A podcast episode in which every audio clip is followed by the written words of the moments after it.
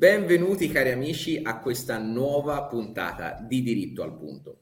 Oggi parliamo di indagini e cercando di farlo con la semplicità che è propria di diritto al punto, affronteremo l'argomento attraverso l'analisi delle indagini svolte dal famosissimo commissario Franco Bordelli.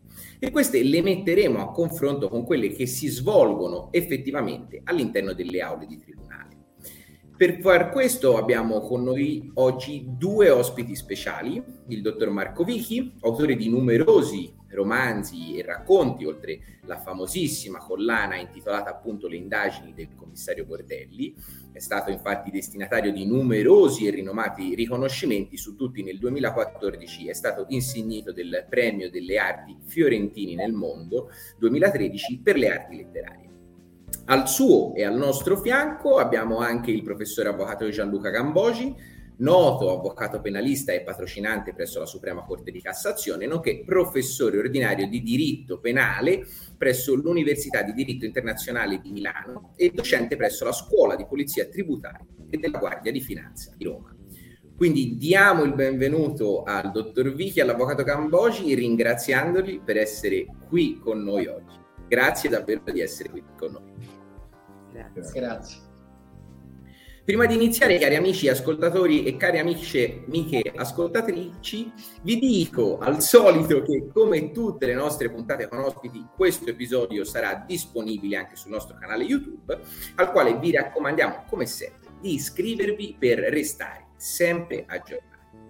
Con mio e nostro rammarico, quali accaniti lettori e fans del commissario Bordelli, alcuni di voi non lo conosceranno. E allora è il caso di partire da una domanda, come sempre, molto generica, ma essenziale per trattare l'argomento di oggi. Dottor Vichi, chi è Franco Bordelli e soprattutto in che periodo storico, eh, diciamo, è ambientato eh, il commissario Bordelli? Dunque, tanto salve a tutti. Eh, non è facilissimo dire chi è il commissario Bordelli. Io l'ho scoperto piano piano raccontandolo in dieci romanzi e in, in vari racconti.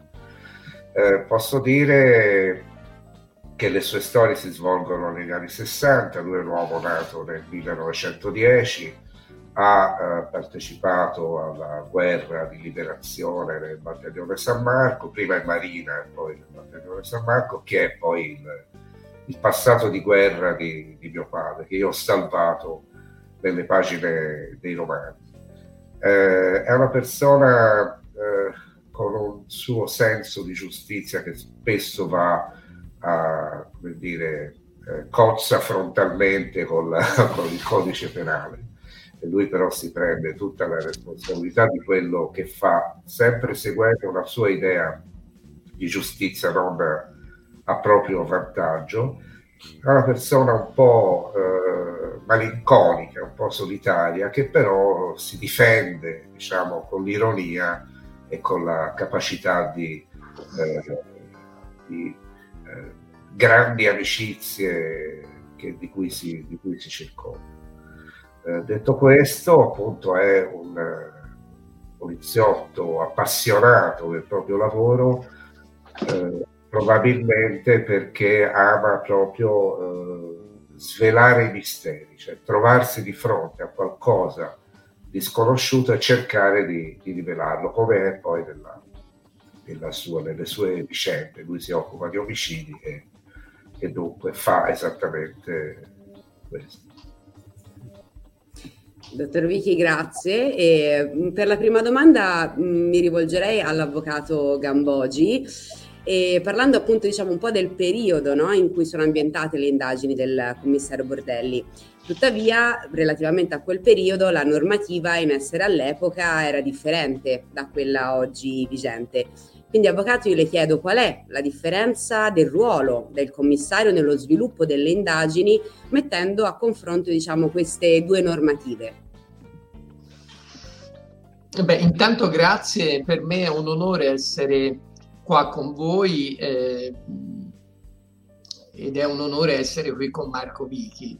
Eh, io poi sono un lettore accanito di, di noir e quindi sono un lettore accanito di Franco Bordelli, che è un personaggio davvero straordinario. Mm, proprio perché lo ricordava Marco, eh, opera prevalentemente negli anni 60, eh, da un punto di vista giudiziario dobbiamo tener conto delle significative differenze eh, che ci dividono da quel tempo. Eh, tutti sappiamo che nel 1989 viene eh, approvato il cosiddetto codice Vassalli, codice di procedura penale, noi diciamo andiamo con quella scelta verso un codice eh, processuale di natura anglosassone, quello cioè del vero e proprio processo accusatorio. Ecco, Franco Bordelli si muove in tutt'altro contesto, si muove negli anni in cui vige il codice di procedura Rocco del 1930 e quindi diciamo certe caratteristiche sono diverse. Basterebbe ricordare che in quegli anni l'istruttoria era suddivisa in istruttoria formale e istruttoria sommaria. Eh, l'istruttoria sommaria era un'istruttoria molto rapida, lo dice il termine, e la si faceva in casi in cui c'era o la fragranza eh, oppure addirittura la prova eh, appariva, eh, appariva evidente e, e, quindi voi immaginate che già questo profilo eh, oggi sarebbe incomprensibile, la prova eh, deve essere valutata al dibattimento, peraltro già la questione venne affrontata anche in quegli anni ehm, dalla Corte Costituzionale. È vero che eh, Bordelli non fa indagini di routine, eh, fa indagini molto complesse che riguardano eh, diciamo omicidi anche plurimi e quindi eh, con pena dell'ergastolo, per cui anche in quegli anni eh, l'istruttoria per quel tipo di indagine era sommaria, proprio perché la gravità del reato la richiedeva. Però il contesto era diverso e mh, anche alcune modalità eh, di Bordelli nel fare le indagini oggi si sono modificate per forza di cose perché come voi sapete la prova oggi si fa al dibattimento, si fa in, una, in un contesto particolare dove l'interlocuzione eh, tra le parti deve essere piena e questo obiettivamente è un dato che cambia lo scenario rispetto alle pagine così belle che noi leggiamo di Franco Bordelli perché era in un'altra epoca. Ecco. Quindi, Avvocato, prima di tornare al, al, nostro, al nostro, autore, sicuramente a, a, Franco Bordelli, la prima cosa che mi viene in mente, senza creare uno spoiler vero e proprio, possiamo dire in modo, diciamo, nebuloso che le eh, indagini di Bordelli si arrestano prima del giudizio. Bordelli sa risolvere i suoi intricati enigmi, ma oggi all'esito delle indagini cosa succede in tribunale? Quindi qual è il ruolo dell'avvocato, quindi del difensore e quale quello del giudice delle indagini eh, preliminari? Beh, allora diciamo che eh, Bordelli il caso lo risolve e quindi dal punto di vista letterario eh, noi leggiamo queste pagine con grandissimo interesse. Se poi dobbiamo valutarle invece tecnicamente, vediamo che Bordelli porta un risultato. E infatti ogni tanto ha colloqui con magistrati. Il risultato che porta attiene alla mh, acquisizione di prove che eh, in qualche maniera o elementi probatori che in qualche maniera evidenziano eh, chiaramente chi eh, ha commesso il delitto. In quegli anni, con quelle prove, attraverso eh, un passaggio, eh, diciamo, quasi naturale, si arrivava eh, di fronte al giudice che doveva decidere e eh, si arrivava sostanzialmente con un meccanismo che consentiva anche di richiamare molto quello che era stato fatto durante eh, le indagini e richiamarlo anche proprio ai fini eh, di recepimento. Oggi questo non può più avvenire, non è concepibile. Oggi la, i bordelli dei tempi nostri, eh, quindi che agisce nel gennaio 2022, dovrebbe poi venire a riferire eh, di tutte le proprie attività di fronte a, all'autorità giudiziaria e dovrebbe rispondere poi a tutta una serie di domande fatte dal pubblico ministero e fatte ovviamente dagli avvocati difensori. Quindi bordelli, eh, diciamo, del 2022, se fosse possibile idealizzarlo, eh, eh, dovrebbe avere, eh, diciamo, per eh, poter portare eh, a compimento il proprio lavoro investigativo, dovrebbe avere anche questa appendice giudiziaria di saperlo illustrare, di saperlo valorizzare e di saperlo, eh, come dire, far apprezzare a chi deve giudicare. La domanda e concludo perché non è che voglio rubare spazio a Marco perché è il vero ospite d'onore, la domanda poi che riguarda il giudice della, delle indagini preliminari o il giudice dell'udienza preliminare è ancora più specifica perché eh, i reati che tratta Bordelli sono reati che vanno a udienza preliminare, quindi c'è un giudice dell'udienza preliminare che stabilirà se vi sarà eh, rinvio a giudizio o meno. I reati eh, che tratta Bordelli, eh, direi senza farne come dire, un elenco specifico, ma che non indurrebbero eh, al, al, rito abbreviato, quindi eh, si tratta poi sempre di vedere il passaggio che il giudice dell'udienza preliminare farebbe sul, sul rinvio a giudizio. Durante le indagini preliminari, invece, noi avremmo un, un, apporto di eh, bordelli e delle attività che eh, diciamo in qualche maniera eh, avrebbe compiuto ai fini delle misure, ai fini delle misure perché voi sapete che quando ci sono evidenti indizi di colpevolezza, pericolo di fuga, pericolo di inquinamento delle prove, per quei reati così gravi eh, e così di forte rilevanza criminale si possono disporre le misure cautelari e allora quel materiale eh, diciamo probatorio acquisito eh, sarebbe molto molto importante.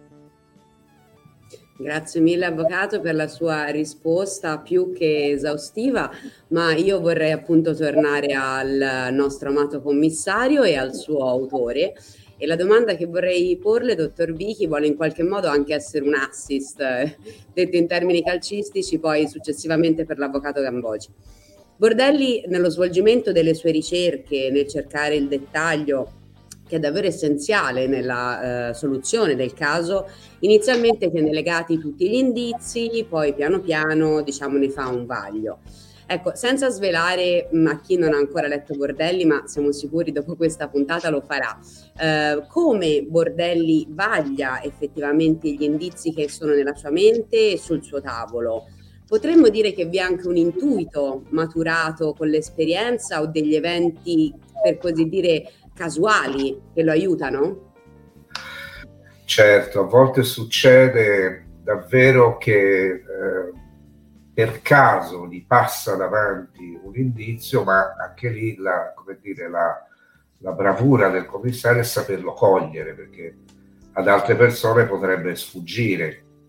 Ha anche accanto un aiutante bravissimo che è Piras, il giovanissimo Piras, eh, che appunto in un romanzo, visto che ha citato una cosa del genere, eh, facendo una perquisizione, un'ispezione eh, in una casa dove è stata trovata e uccisa una ragazza, non è che trova qualcosa, ma si accorge che manca qualcosa.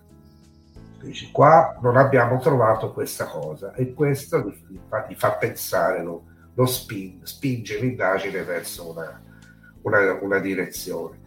Ecco, diciamo che comunque sì, l'intuito nelle indagini del commissario Bordelli è, è fondamentale l'intuito e la eh, consapevolezza che spesso il seguire una, un indizio eh, sbagliato che magari ti si presenta sul piatto d'argento e ti attira verso, verso di sé è, è, veramente pericoloso. Per cui lui sempre a, cerca sempre di non farsi sedurre da indizi troppo, troppo prelibati e cerca anche di eh, contemporaneamente di guardare in più direzioni. Però diciamo che ha, ha usato la parola giusta, eh, l'intuizione, l'intuito, la conoscenza dell'animo umano sono gli strumenti principali che poi devono essere provati. Capita, è capitato spesso che lui è, ha, ha capito che una persona era colpevole e doveva ingegnarsi solo per farlo confessare,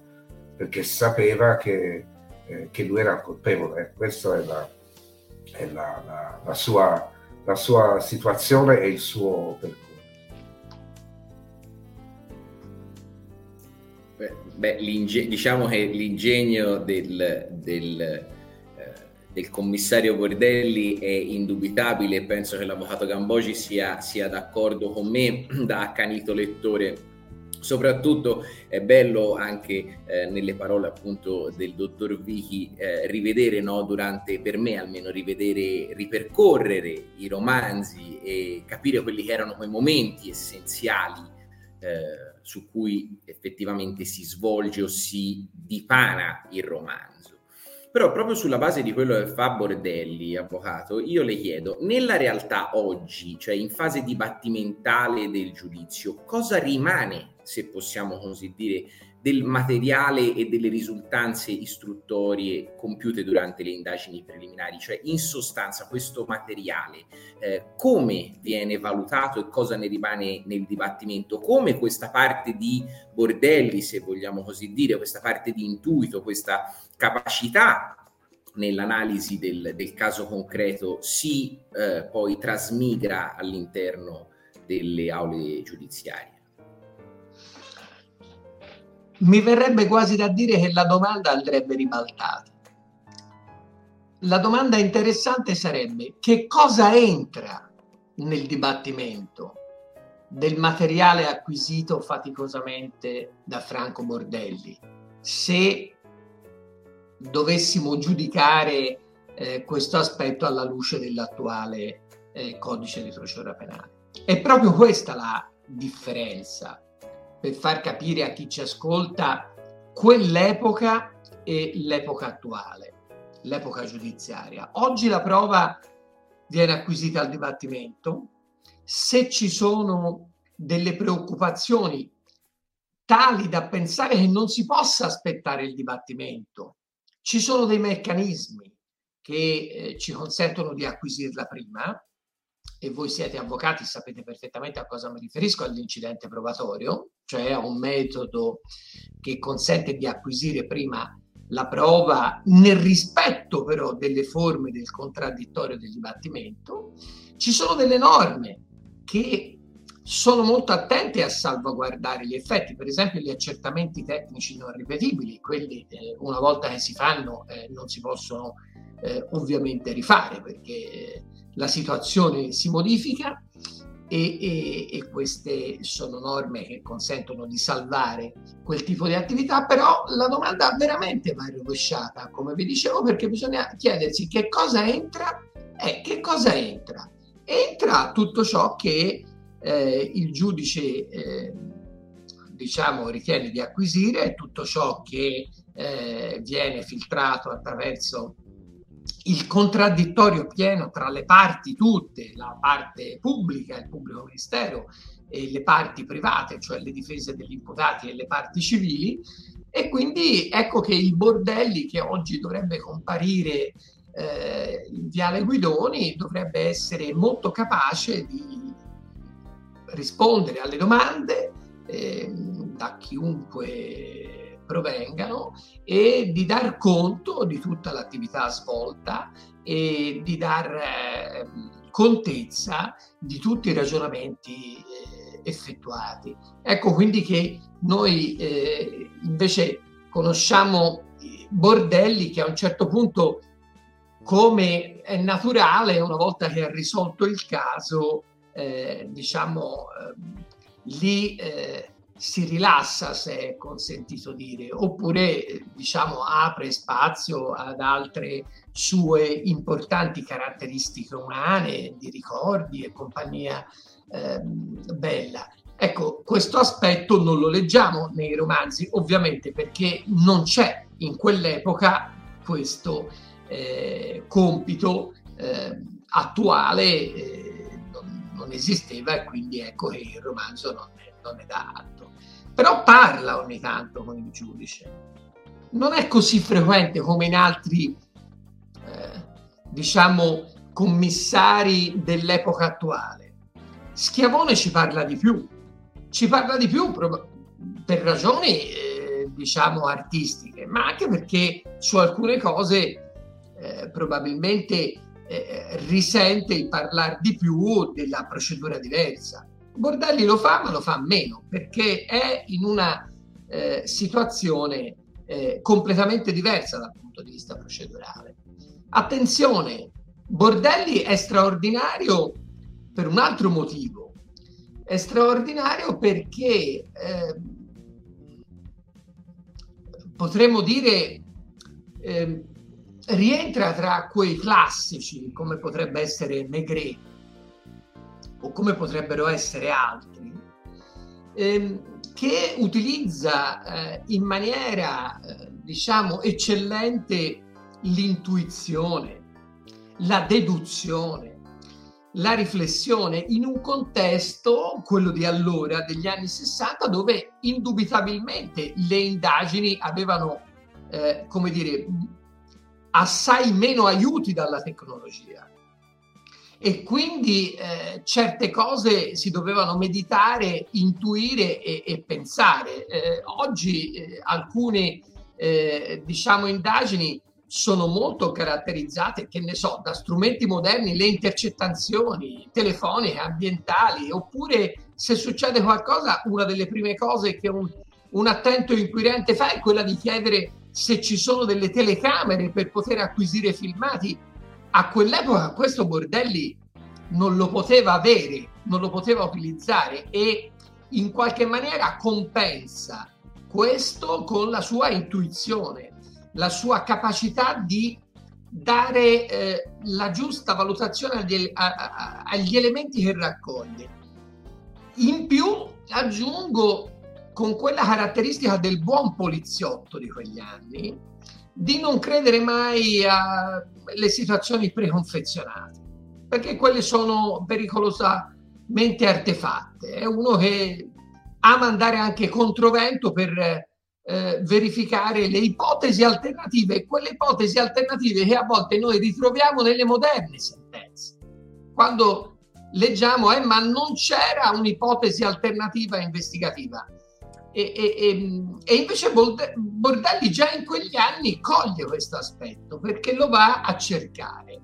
E quindi ecco, eh, chiudo dicendo che personaggio straordinario e ora basta di fare l'avvocato, mi sono venuto a noia, personaggio straordinario anche perché è straordinario nel momento in cui noi leggiamo eh, le sue pagine eh, da commissario e anche quelle meno da commissario, cioè da Franco, laddove ha un profondo legame anche con la sua esistenza, con le persone che non ci sono più, ma che lui ricorda talmente bene da parlarne come se fossero a tavola con lui o a passeggiare con lui. Quindi un personaggio straordinario e chi non l'ha letto si affretti a farlo perché si è perso qualcosa. Beh, sicuramente dopo la sua descrizione molti saranno invogliati da questa bella e intrigante descrizione.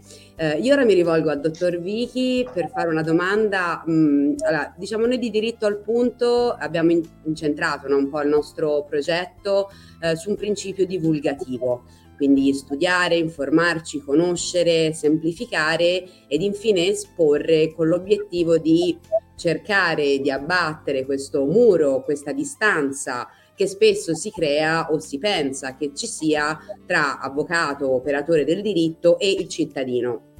Ecco, la mia domanda è mh, su più su, a lei è più su un profilo diciamo di letteratura.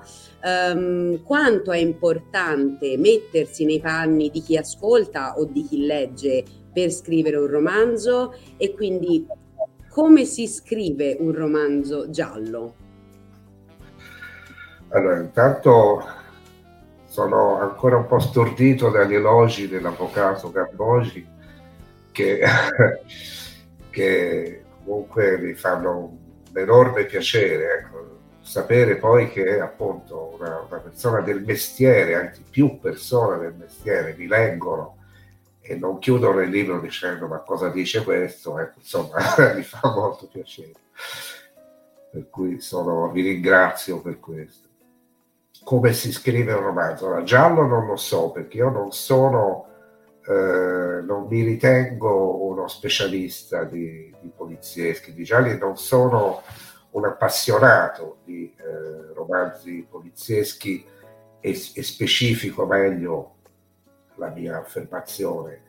Eh, non sono affascinato dal meccanismo dell'indagine che ruba tutta la narrazione al romanzo. Cioè un romanzo che comincia con un omicidio e mi porta in fondo solo con l'indagine e con tutto quello che riguarda il risvolto poliziesco, non so se riesco a leggerlo. A me interessa che il delitto eh, vada anche a scavare nell'animo umano, cioè che mi racconti l'uomo, mi racconti i personaggi, mi racconti le situazioni, mi faccia vivere dentro una, una atmosfera, dentro qualcosa che mi, che mi, corrisponda di più. Faccio un esempio, se non so se avete letto Durremat, lui ha scritto, è un grandissimo scrittore svizzero, era, eh, ha usato il poliziesco, ma ha fatto dei romanzi di, di altissima letteratura dove c'era anche un commissario dove la trama poliziesca è funzionale all'indagine umana più che soltanto poliziesca, per cui rivela l'animo umano. Questo per me è fondamentale in ogni romanzo che leggo, che sia o no poliziesco, per cui mi va benissimo che ci sia un commissario, ma non ci può essere solo quello per me, mi interessa tutto il resto, cioè mia, le mie letture, i miei interessi, la base del, della mia formazione letteraria anche da ragazzo sono, non hanno a che vedere con la poliziesco che si ciba soltanto di, di trama. Come si scrive un romanzo, dunque, levando la parola, il colore il fondo, come si scrive un romanzo? Mi piacerebbe saperlo perché eh, quando io comincio a scrivere, eh, eh, usufruisco, utilizzo tutto un calderone di eh, vissuti, dimenticati, libri letti, racconti di altri, sogni, immaginazioni che finiscono tutti in un grande contenitore che quando sto percorrendo una strada, ecco che arrivano in mio soccorso e mi aiutano a, andare avanti.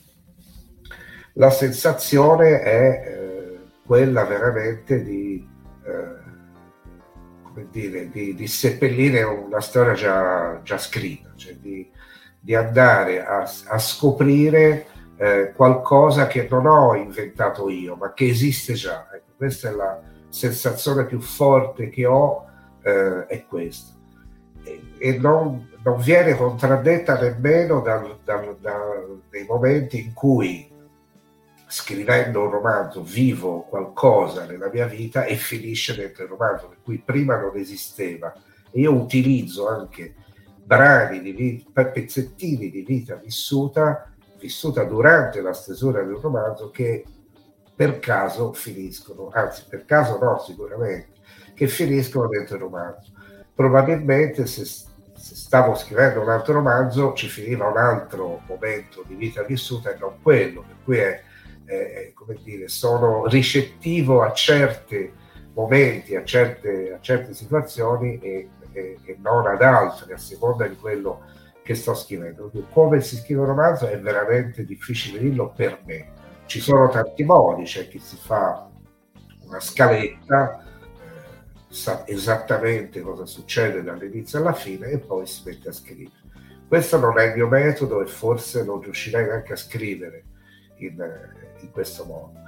Eh, per quelli del commissario vale un po' la stessa cosa. Eh, io quando sento che ho, che, che ho voglia, desidero scrivere un romanzo sul commissario, mi lascio libero di fare arrivare di fronte agli occhi un delitto e, e alla fine arriva, cioè, e non lo cerco nemmeno, mi appare davanti il, il, il cadavere del morto ammazzato e da lì comincio a eh, chiamo il commissario e insieme a lui eh, cerchiamo di scoprire chi è stato, perché l'ha fatto, ma io all'inizio non sempre lo so, dei piccoli elementi e poi vado avanti. Tutto il resto, tutto il resto, eh, le cene con gli amici, i racconti dei racconti, i ricordi di guerra, eh, sua madre, la fidanzata, Rosa, tutto quello che riguarda le sue amicizie le, le, le trovo strada facendo. Entro a casa di Rosa e non so mica che succederà eh, anche, anche, io mi diverto a vedere che cosa farà Rosa in quel momento. Questo è un po', è un po quello che succede scrivendo, è un, un, mio massimo divertimento. Quindi possiamo assolutamente dire che come per il lettore è un viaggio, no? sfogliare il, il, il, suo romanzo, ugualmente per lei è quello di scriverlo, cioè è un viaggio effettivamente a tutti gli effetti è una scoperta. Scrivere per me è una scoperta e non un'invenzione.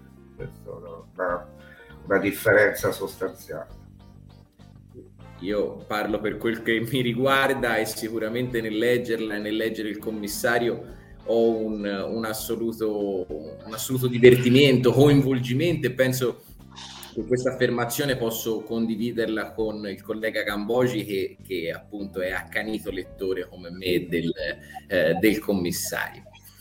Io concludo quindi questa puntata assolutamente intanto ringraziandovi per, eh, ringraziando appunto i nostri ospiti per essere stati qui con noi, per averci permesso di passare in armonia dal romanzo alla realtà, dalle avventure per me effettivamente mozzafiato da gustarsi sfogliando le pagine del, del, romanzo all'effettiva attività nelle aule del tribunale grazie all'apporto dell'avvocato Gambogi.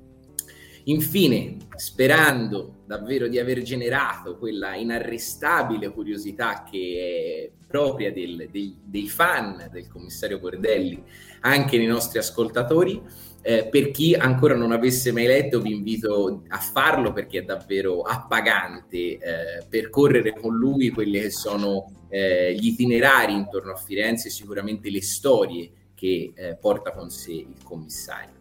Speriamo quindi che la puntata, come sempre, sia stata di vostro gradimento e che abbiate imparato insieme a noi qualcosa di nuovo. Se avete qualche domanda di diritto, scriveteci come sempre su Facebook, Instagram o in forma di commento sotto questo video su YouTube. Oppure sulle nostre mail ufficiali info-dirittoalpunto.it oppure consulenza-dirittoalpunto.it e noi cercheremo al solito di rispondervi o provvederemo a creare delle puntate ad hoc con oggetto le vostre domande più frequenti. Se ancora avete delle domande per i nostri ospiti, mi raccomando scriveteci che noi cercheremo chiaramente di darvi risposta. Vi lasciamo con sempre con la nostra solita sigla e ci vediamo alla prossima puntata. Grazie ancora. Ciao. Grazie di cuore. Grazie a voi e arrivederci. Grazie, grazie. grazie.